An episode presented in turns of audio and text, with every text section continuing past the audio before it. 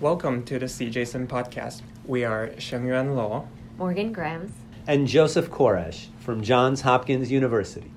Today, we're going to talk about our study, Serum Metabolomic Alterations Associated with Proteinuria in Chronic Kidney Disease. This study is an important part of the Chronic Kidney Disease Biomarker Consortium's recent effort to integrate transomic data to improve GFR estimation and CKD risk prediction. To date, data are scarce on the blood metabolite associations with proteinuria, which is one of the strongest markers of adverse chronic kidney disease outcomes.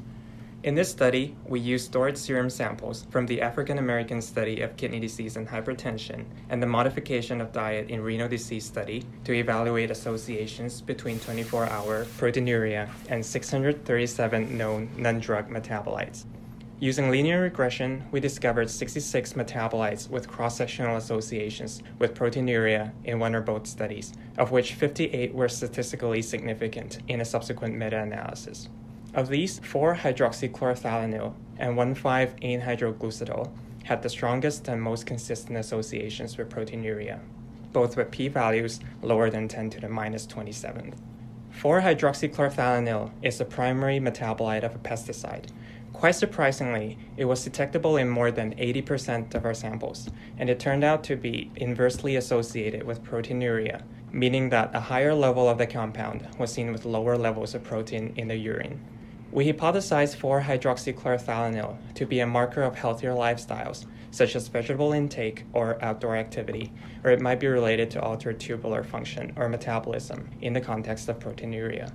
In a longitudinal data analysis, 4 of the 58 metabolites, namely 4-acetamidobutanoate, N6-carbamoyl-threonine-adenosine, N2N5-diacetylornithine, and kynurenate, were associated with end-stage kidney disease in both studies.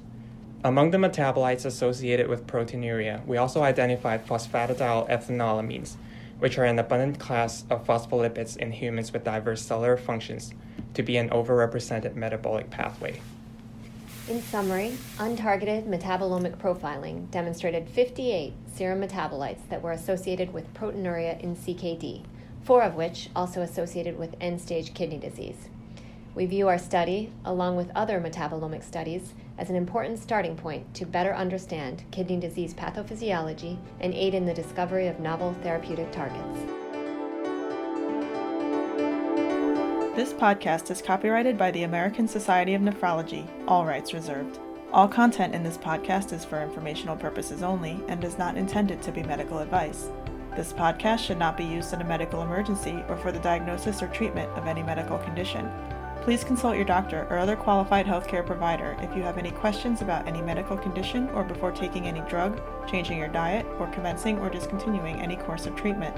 Thank you for listening to this podcast of the American Society of Nephrology.